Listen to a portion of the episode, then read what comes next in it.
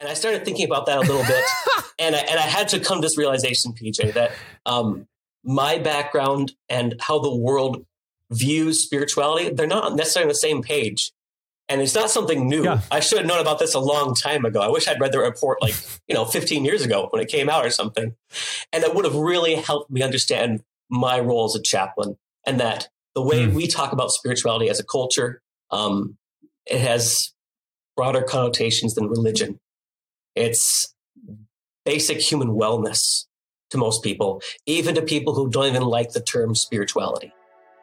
And that's been a, a challenging journey and an exciting one for me.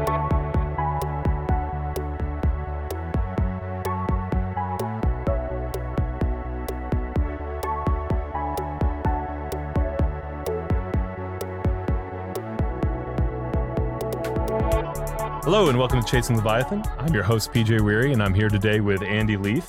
Andy Leaf is the senior pastor at Cornerstone Community Church in Iron Mountain, Michigan. He volunteered in an orphanage in Honduras when he was 19, and he taught English in China. And uh, today we're going to be talking about how can spirituality help someone's health, specifically their mental health. But you know, I, there's definitely that whole body uh, connection. I think everyone understands that if you're struggling emotionally or mentally, you're going to have physical struggles as well. Um, Andy, awesome to have you on the show. Also, should mention you're the best man in my wedding. Uh, we've been best friends for a long time. Uh, tell us a little bit about your journey um, and why one you're interested in this topic, but uh, even uh, how you came to be a senior pastor. Yes. Well, thank you for having me on the show, PJ. Um, I live in a, a region where um, whatever modern trends are going on, we seem to get them a lot later than everybody else.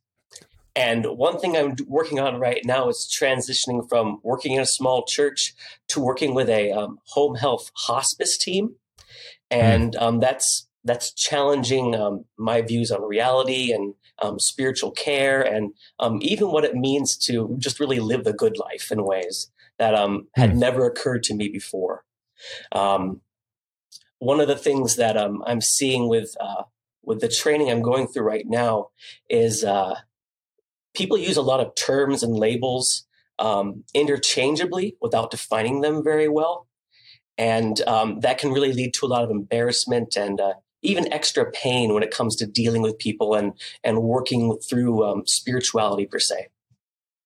All right, talk to me a little bit about some of those labels. Yeah, so um, just just the term spirituality itself. I live in um, the UP of Michigan, so the Upper Peninsula, and um, in the county I live in is the most churched um, county per capita of all of Michigan. In fact, it's actually one of the most church counties um, in the Midwest. Even though there's only about seven thousand people, most of which are related and um, highly tribalistic. So when I was approached with this job to be a chaplain, I made certain assumptions that pastoral care would be like chaplaincy care. And hmm. I found out uh, nothing could be further from the truth. What are some of those key differences? Um, the way that spiritual care would be defined as a pastor, especially with like pastoral care, and I, I work within a system of beliefs um, Orthodox, Protestant, Christianity. There's a framework to it. There are expectations. There are ways in which I can be um, uh, very effective, forceful, um, even judgmental um, that are fitting to that belief system. Um, but when it comes to um, spirituality within chaplaincy care, um, what I'm doing is I'm actually working to identify what the individual patient views as sacred. And um, in some cases, that is really tricky, just incredibly tricky. Mm. when I approach people, I do this thing where um, I have like a split second to either empathize with them or not. And if I don't want to empathize with them, I don't have the energy, um, I try to find a fault. And as soon as I find that fault, the wall's up. I can look at them objectively, coldly, um, but I won't be able to empathize or um, even reach sympathy with them, if you will. And when somebody has a framework or, or a, a view of life that is not religious, um, doesn't suit my own, it's very hard to um, empathize with them and work with them for me, at least with the background that I have. And I think mm-hmm. that's kind of partially due to the area and culture I grew up in as well. Uh, so, talk to me a little bit. You grew up in Iron Mountain, right? That's um, correct. You weren't you, weren't born there, right? No, I moved there when I was about four years old. Uh, and so, tell me a little bit more about the culture of Iron Mountain. Uh, you know, you mentioned the tribalistic side of it, um, uh, and tell me a little bit how that's shaped like your views on things like health and mental health. Yeah. So, growing up in the uh, Upper Peninsula of Michigan, um, the UP as we call it, and being Yoopers, uh, it's it's easy for people to assume that they can understand it. It's rural, it's Midwest, um, but there's all these other hidden factors that they haven't been well documented, uh, but you can experience mm. them very easily. Like just to travel from one side of the state to the other takes about 10 to 11 hours. And depending on the weather, you can't even get from one half to the other half. So people are isolated, incredibly isolated. So friendships, relationships, um, your your social well being, all of that really depends on family units, and the family mm-hmm. units um, don't do much together. They're fairly uh, independent, um, and and they really don't forgive. Like if you have a friend that's a Yooper and you guys stop being friends, you'll never pick that friendship back up again. Uh, Interesting. Yes, that, that's just one of those uh, for sure things. And since the population is so tiny, like you pick one smaller to mid-sized city in lower Michigan, and that's going to have you know more people than the entire UP combined. So there aren't many people. Um, you go to the store, you uh, you uh, go out and just go to a softball game, and there'll be like half the crowd not talking to the other half the crowd, and it's like it's noticeably awkward. yes, and that's a regular occurrence. That's, that's the way it normally is. That, that that's like yeah. going to Walmart every day for me people pe- people shutting me in line. Yeah, and I'm and I'm fairly friendly too. yeah, yeah. Whatever. Um, so, what are some of the what are some of the the causes for that? What what it like? I mean, it, there's the isolation. Is there are there historical reasons for this? Or um... yeah, you, you, could blame um, you could blame it on ethnic settling. You know, a lot of a lot of Scandinavian groups moved to do mining back in the day. Um, and from that you can find certain perspectives on, on what it means to be a to live a good life and to be a good person. And that's you're self-sufficient and uh, you don't take things lying down. You have you have guts per se.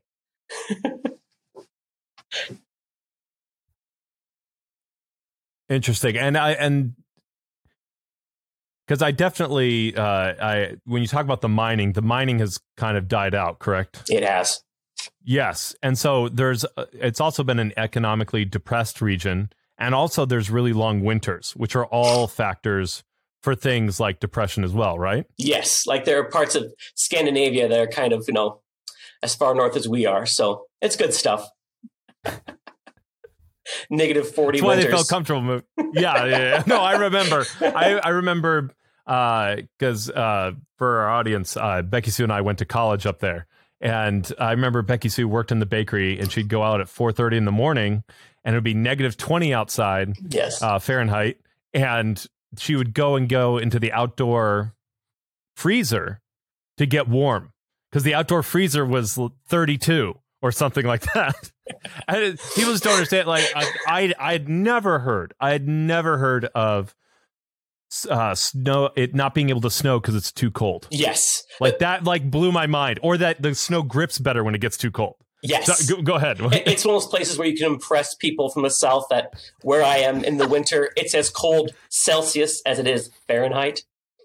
Yes, yes. Once, once you get to negative forty, it's the same. It's just cold, and everyone agrees. It's just cold.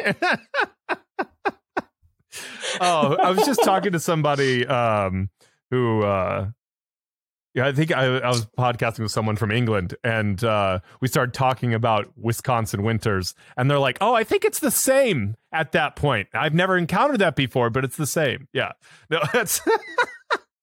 oh man, uh, do you do you see anything? Um, so as you, I'm I'm curious where you want to go with this. Do you yes. want to talk more about uh, the sy- systematic kind of um, that the system that you're entering in as a chaplain or would you rather talk about uh, the communities and how their mental health is formed? Well, I think they kind of go together. Um, yeah. So this this transition I'm excited about, um, education I'm going through, is happening because there has never been a hospice team in my county. Um, if if all goes well, oh, not even a chaplain. So I thought it was just the chaplain. There's never been a team. A there's never been a home in... health team for hospice care. Really? Because okay, I did not when you die, you die alone. It's it's just what it is, right?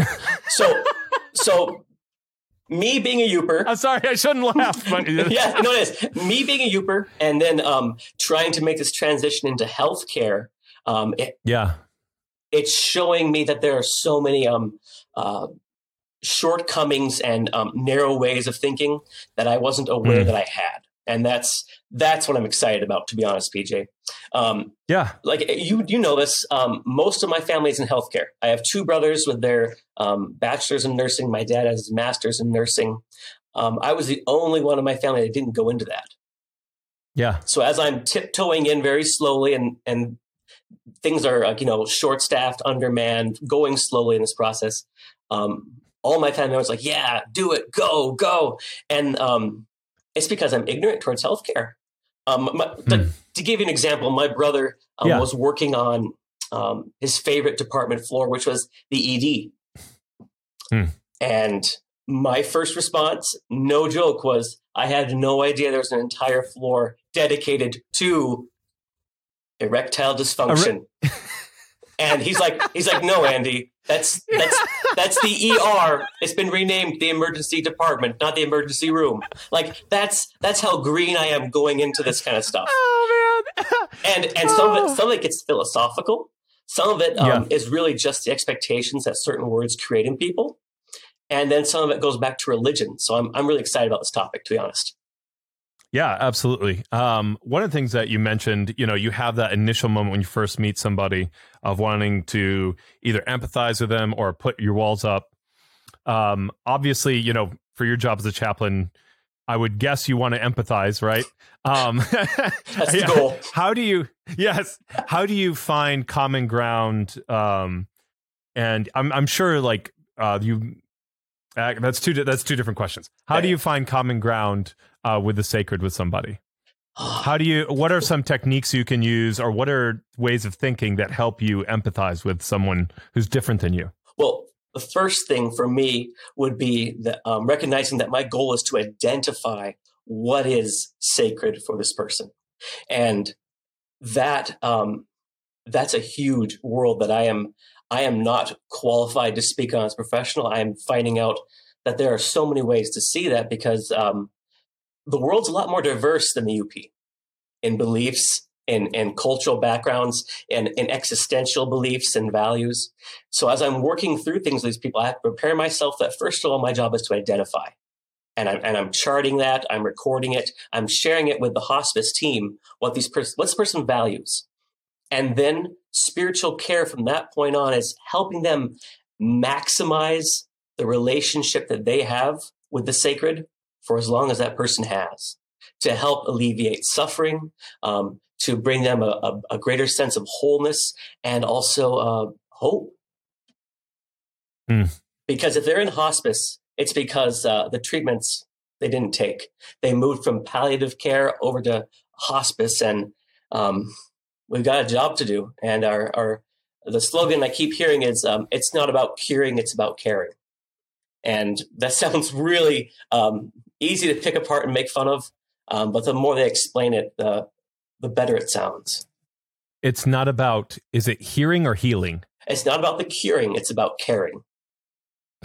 Um, yes, I no. That actually makes like I, I man, this has come up in numerous podcasts. You know, I just did one with uh, Dr. Richard Kearney, and uh, his uh, brother is a doctor, and they uh, one of the things that like uh, the the episode I did with Dr. Kearney was on uh, physical touch and how important it was, and one of the things that has become an issue in Western medicine generally, um, and obviously we have it, is that the, we struggle when we can't cure. Yes. Right. Yes. Like like that's something where we're not good at just abiding with somebody in pain, and there are different ways to alleviate that. And so, um, can you expand on that a little bit? What as you as you've dealt with, uh, and you're you're still in the training side of this, correct? Correct. But how do they teach you to handle um, and deal with death?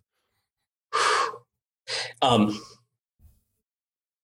yeah, you can take your time on yeah, that no, one. This, this, this, is this is one of those things where I have to admit, it's like if I had known this before I started the training, maybe I would have backed mm. out. Um, yeah. One of the first things you want to work on is your own personal anxiety. Hmm. And and that's crazy to think about. Um, but as somebody that does public speaking and performances, giving a good performance is often um, a high anxiety experience. It helps you prep and remember, um, helps with memory, delivery, all that stuff.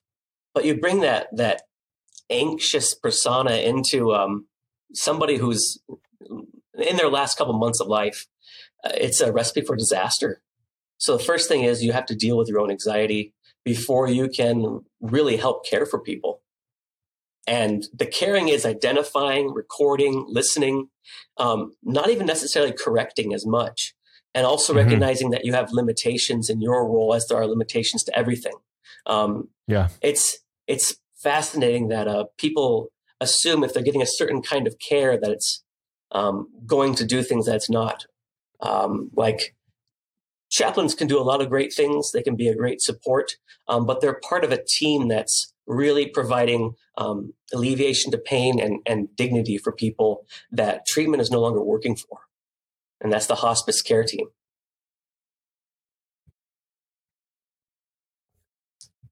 So to answer yeah, your question, I, am just. But go ahead. To answer your question, no, no, it's ahead. different for different people, and yeah, like like for me, being a religious leader, the more that they're um, existential beliefs, the more what they view as a sacred has distinctions and marks that makes it more like a religion, the easier it is for me to deal with.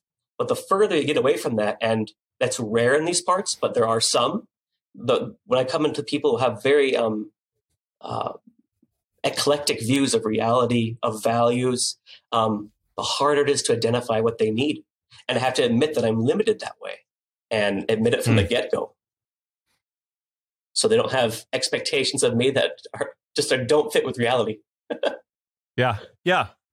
Um, it, it, and that way, it's different from even maybe the rest of your team because the rest of your team, like human bodies, for the most part, share some characteristics. Whereas I think beliefs, like you can't be uh, entirely all things all people. But something you no. said that just really struck me, and I think is very important. And this is a challenge to me because uh, I was just talking to uh, my editor Joe, and um, I don't even remember how it came up.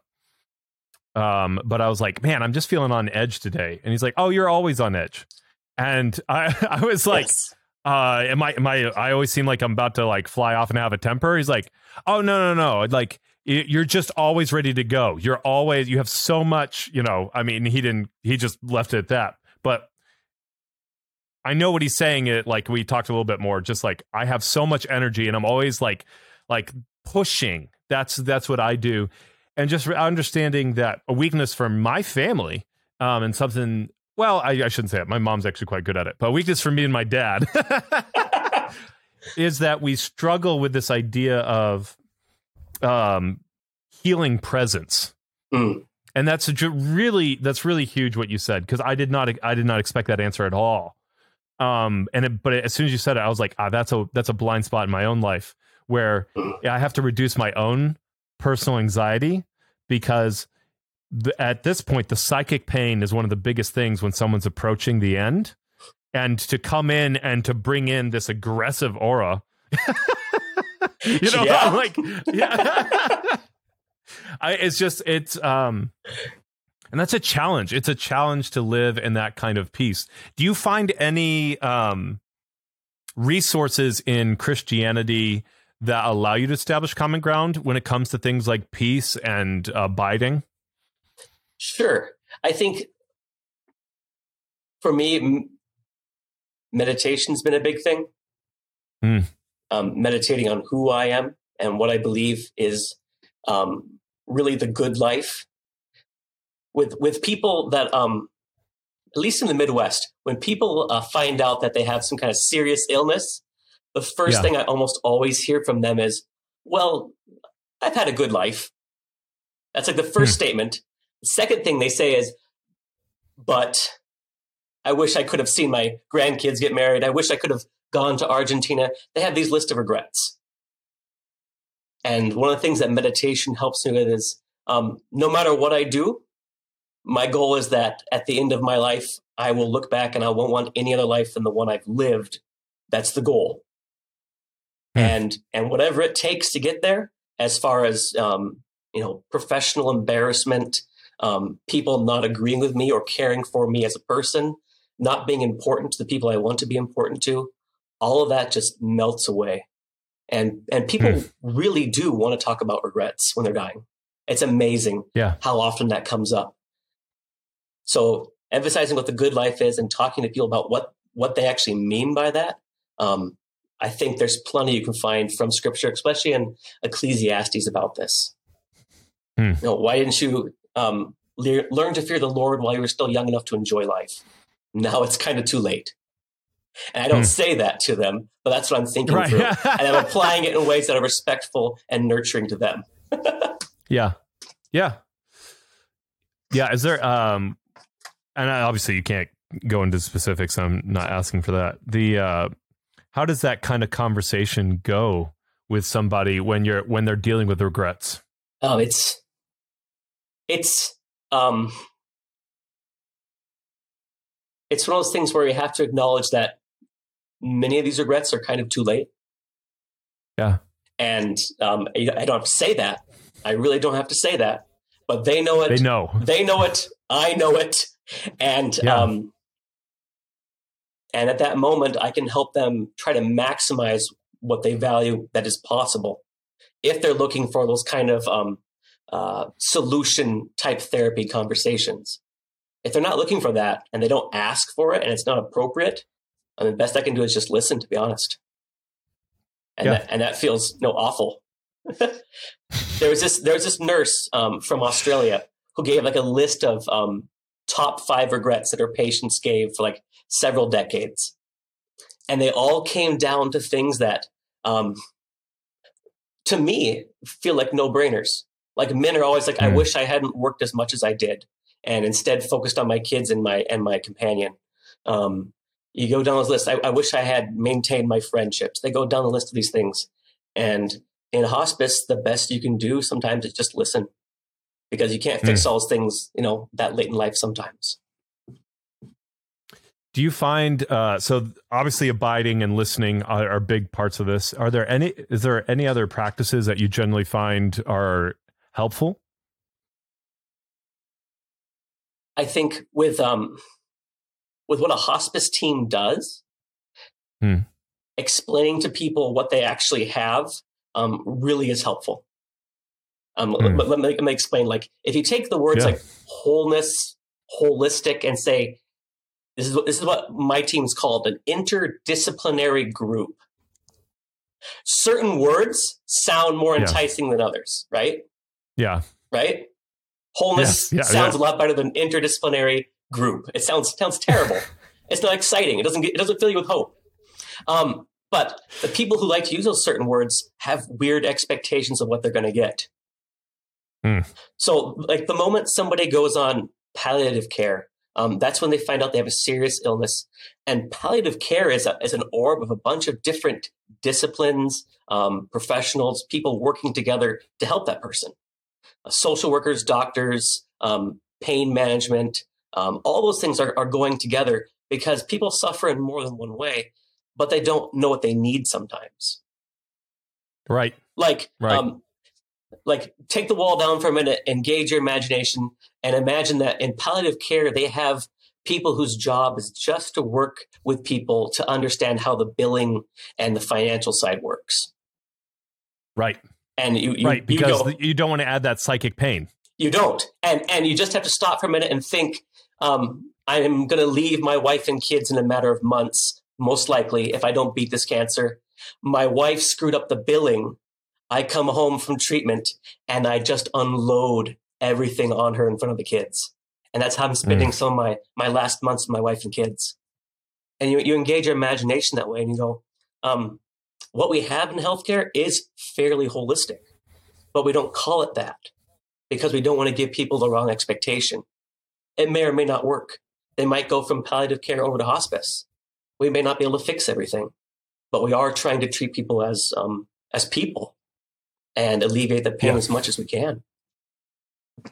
So if I'm tracking with you, like what you're saying, by using interdisciplinary group, which doesn't sound as good as like wholeness or holistic. No. The but if you say wholeness, it gives people the expectation that uh, they are going to be whole. Yes. And that's which you can't promise that. No, you can't. And and you shouldn't.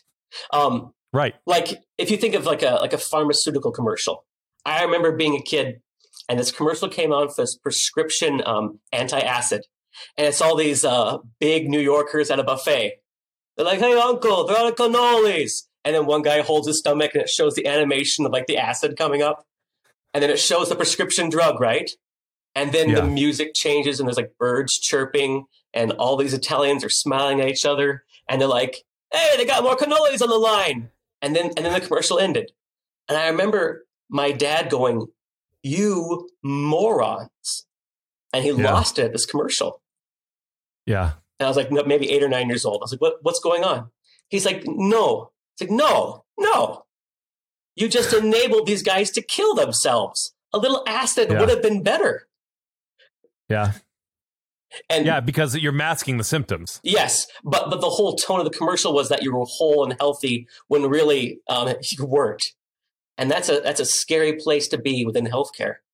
Um, hmm.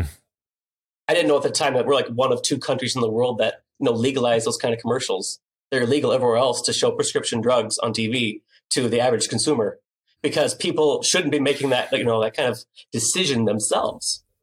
And then that leads to the whole spirituality and uh, and therapy combination, which is just uh, incredible in my mind.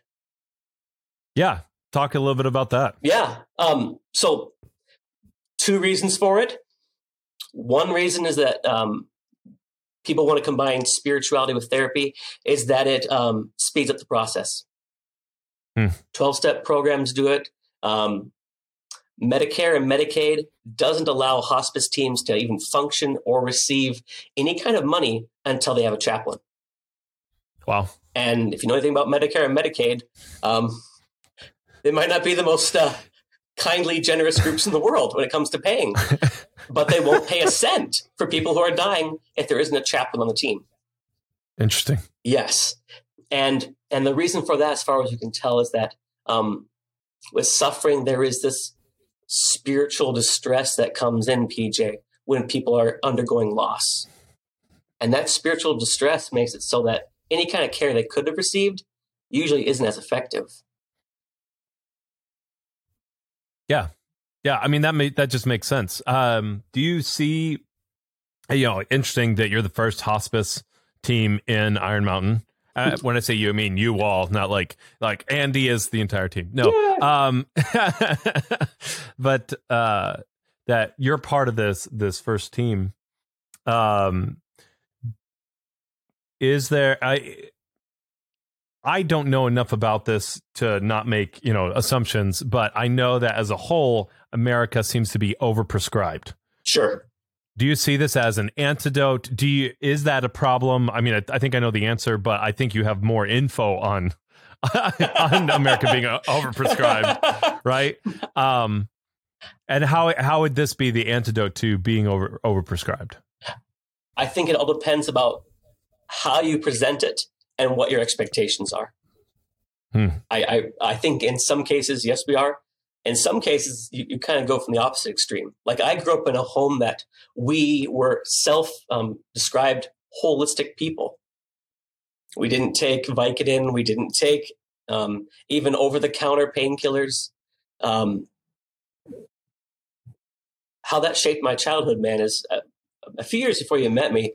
Um, when we moved mm-hmm. to the area, my dad had some serious health issues with an autoimmune disease, and he was treating it just by like whole health foods, things like that. And my parents were totally convinced that they continue on that path, um, he would get healthy. You've seen my dad; he's bigger than I am, much more powerfully built than I am. He got down to 135 pounds um, when mm. I was like 10 years old. Mm.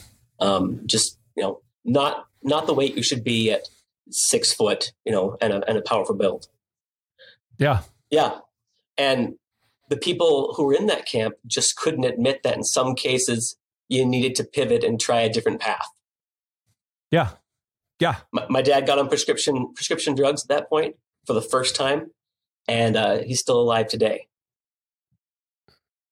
Before that, he was basically coughing up blood every morning. And you see that kind of stuff, and you want to go, I, I need a little humility here. You know, the, the holistic crowd, good, do your thing. Um, the people who need medication, maybe you need it. But the, Yeah. but the crazy thing is, PJ, is this: my dad would never ever describe himself as being whole. He would say there were side effects to the very powerful drugs that I took that allowed me to survive, but I have an autoimmune disease. I will never be whole because so far nobody can treat these. Nobody can cure them. You can alleviate the symptoms, live longer, and accomplish the goals you have for living a good life, but you're not whole. Do you find that a helpful uh, concept in what you do as a pastor and as a chaplain? Can you repeat the question? The idea of is that the idea of like you like people are. I mean, and I'm I'm generalizing here, but the idea that people aren't whole, yeah, right? Yeah, Because I mean, so for instance, stupid, stupid example, nothing compared to an autoimmune disease. Okay, yes, but I think everyone has something, right? right, So uh, I clenched my teeth, didn't realize what was happening, and I cracked my tooth, and I had it pulled the night before. Uh, my Soren, my four-year-old, decided to come a week early. Thank you, Soren. And I I got my tooth pulled the night before or the day before. He came that night, and I was in the hospital with like gauze like up inside my, my cheek. You know, that tooth is gone. Like I'm not going to grow a new tooth. You know what I mean? Like I'm not like it's not um and that but i think I, so i'm when i talk about us not being whole everyone has has scars um one of the things we have to deal with you know even as you were talking about uh and i, I would love to return to this the idea of generational patterns uh in iron mountain but just that like wholeness sounds better but it can lead to um, destructive expectations. yes. How, like you've mentioned a little bit for um, being a chaplain as a pastor. Do you see uh, is that has that been a useful concept as well? It has been. Um, a close friend of mine, uh, his wife had, uh, still has um, diabetes. They had their first kid, first son. He comes home from work, and his uh, his wife is uh, passed out on the kitchen floor, and their newborn is underneath her. And she is she has smothered the newborn. Doesn't go to my church, but at the funeral, um, they do like a, a, a line where everybody goes up like basically shakes their hand, almost like a almost like a wedding procession, but for funerals. This is for a newborn, and nobody knows what to say. The minister isn't there, so the first guy just says the first thing that comes to his mind. You know, God must have needed an angel, and I kid you not, everybody behind that person in the line heard what the person in front of them said and repeated the exact same thing and those were their their answers pj so when you when you when you try to give answers to things like as a chaplain when i'm dealing with somebody who has regrets that i cannot fix nobody can fix i can listen but i don't want to do more more harm than good and Yeah. and that connection between pastoring and, and, and chaplaincy has really stood out you don't want to give Hmm. people fake answers um, and also getting into the chaplaincy side, seeing how spirituality can be seen more as a um, a basic human need rather than something that fits into my religious system. That's been challenging as well. Hmm. Really, really, it Yeah. has been. Um, Yeah. somebody gave me this. Um, it's like this ninety-page report that the Vatican put out when I would have been in like junior high, and I found this really interesting. They gave it to me because of um, spirituality being used in ways that uh, I, had a Christian, had never heard. And it was put out by their Council for Interreligious Dialogue. I'm going somewhere with this, I promise. But basically, No, no, that's great. basically they, they took um, therapeutic techniques like the Enneagram and stuff like that, evaluated them in light of being good Catholics, and and gave evaluations to them.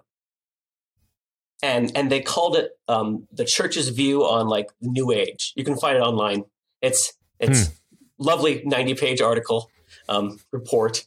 And one of the things they said is that sometimes when you try to combine spirituality with therapy, it just gets really ambiguous from their hmm. perspective mm. of what they're trying to do as a church. And then they said, um, and I found this odd, the person that we blame for this viewpoint, PJ, would be um, a guy named Carl Jung. And then the report ended. As the only person they named as as this as the reason that you know people in the West were starting to see spirituality as a basic human need, where before they never did. And it's, it's a fascinating read. And I'm like, so, go ahead. Wait, is is that is that a negative thing that he did that? How much did they talk about him? Did they just like say his name and they're like, and it's his fault? yeah, and, and, they kept going, like like like in um, worldviews like that of Carl Jung. It's like the only person they named. Everything else was like you know, hippie practices, the enneagram. Nobody got fingered but him. And I started thinking about that a little bit, and I, and I had to come to this realization, PJ, that um, my background and how the world views spirituality, they're not necessarily on the same page.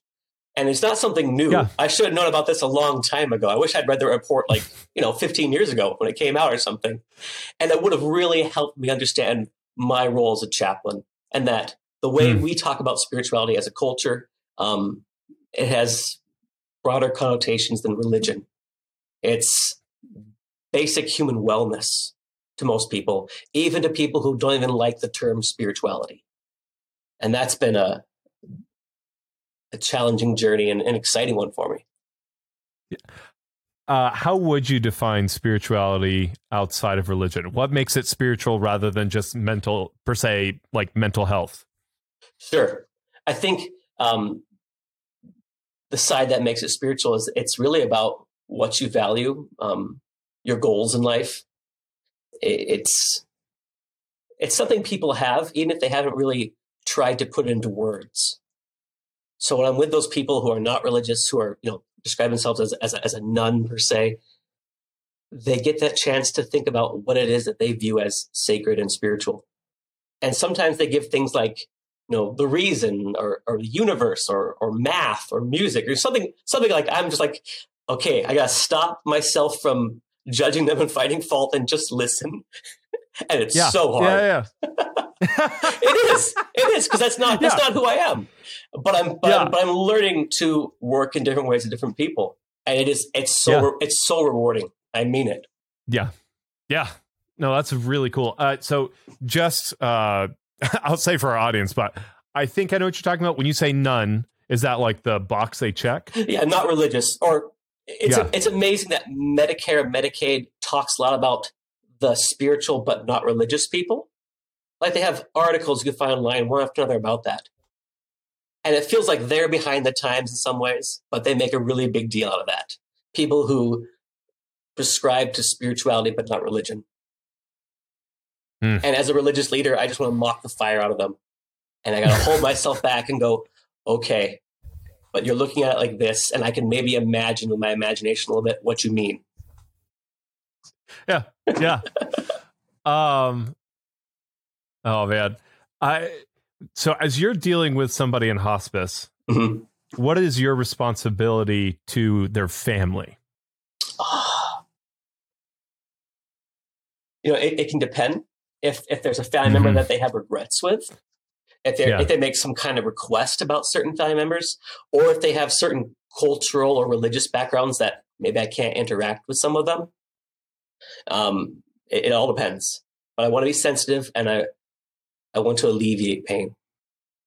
Yeah. Are you allowed to give advice that would help alleviate pain? Like, may, you know, maybe you should try calling that family member if they're like scared to do it. Is that something that you can not necessarily intervene with, but you can advise on? It can be, especially when we're trying to do that kind of talk therapy where they do want solutions. And sometimes it's hard to tell with people who are who are at the end of life. Sometimes they just want to reminisce and you can't really tell. Right. Right. I was about to say I can see where so there's just a lot of judgment and uh, wisdom and discernment involved where you're like, is this something where I push them to uh, like to solve this, or is this something where I, I'm just here to abide and to listen? Yeah, and with the with the um, interdisciplinary group I'm part of, we have weekly meetings about that, where I'm like, yeah. I, I think I think they need this, or I think they're feeling this way, and everybody at the table can hear it. That's not just kept yes. to myself. Right, right, right. Which is helpful. And, and you get feed. Yeah, you get feedback. Uh, that's really interesting. I'm assuming you get feedback, right? Yes. Like that's like yes. people. Yes, I'm non-threatening. um. So, do you see uh, as you get to see that last stage of life, um, and you know, I know you're just starting on this journey. Um, are there habits or do you see patterns of generational cycles? Uh, uh, something unique that comes from that? Yes. Um, again, it's it's more a regional cultural thing, but you see people that haven't talked to their kids in 25 years. You you see people who are um, entrenched in their um, certain religious views that are peculiar even to our region. And it, it gets me thinking that, um, if I understand the qu- question correctly, it gets me thinking about how I'm going to evaluate what the good life is. I get back to that. I, I should be important to yeah. anybody I have, I have a relationship with. If, if I'm not important to them, it's probably my fault and I'm going to regret that. Mm. And I hmm. start thinking about things like that. Sometimes I even save them and use them in pastoral settings, you know, like in church. Um, but a lot of it I just apply personally because, you know, there's privacy acts. I can't just, you know, go share, you know, so and so really yeah. regretted this terrible thing they did in their youth. It's like, no, I can't, I can't share that. I'll, I'll get in trouble. Right, right. yeah. Yeah. And, uh, like, I mean, these are, this is a, this is its own sacred space, right? Yes. Like the the deathbed is its own. Um, I, I think that rightfully so. Yes. Um, is there any as you look at your uh, own uh, kids? Is there, are there any lessons that you take away? Oh.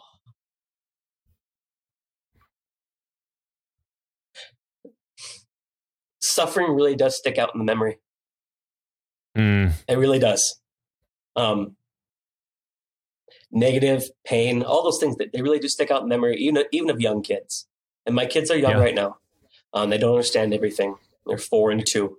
But the reality is, there are things that my daughter remembers very clearly from a year or two years ago because they were painful, and I don't want to add to that in ways that are unnecessary. Mm.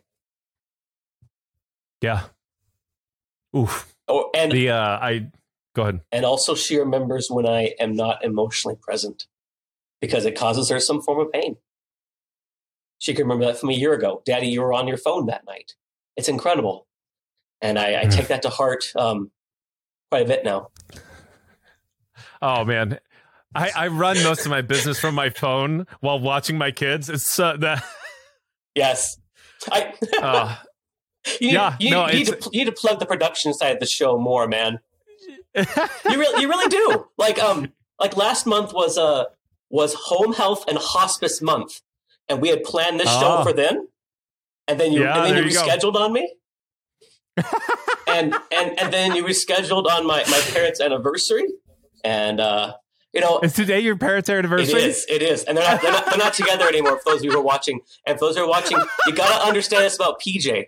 There's this, there's this Machiavellian cold shite that he lives in, where like it's just it's this world of 4D chess where he wants to talk about suffering and therapy, and he does this to his friend of like you know almost 20 years, and just takes all his thunder. So um, you know, I think you got to plug that more, man. Let people know that you're really you're really about that quality content. Oh man. Oh. you're welcome.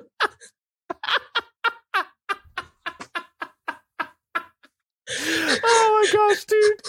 Oh no, I I know it's a heavy topic, and I appreciate you sharing. Um, sorry, I didn't know it's your parents' anniversary.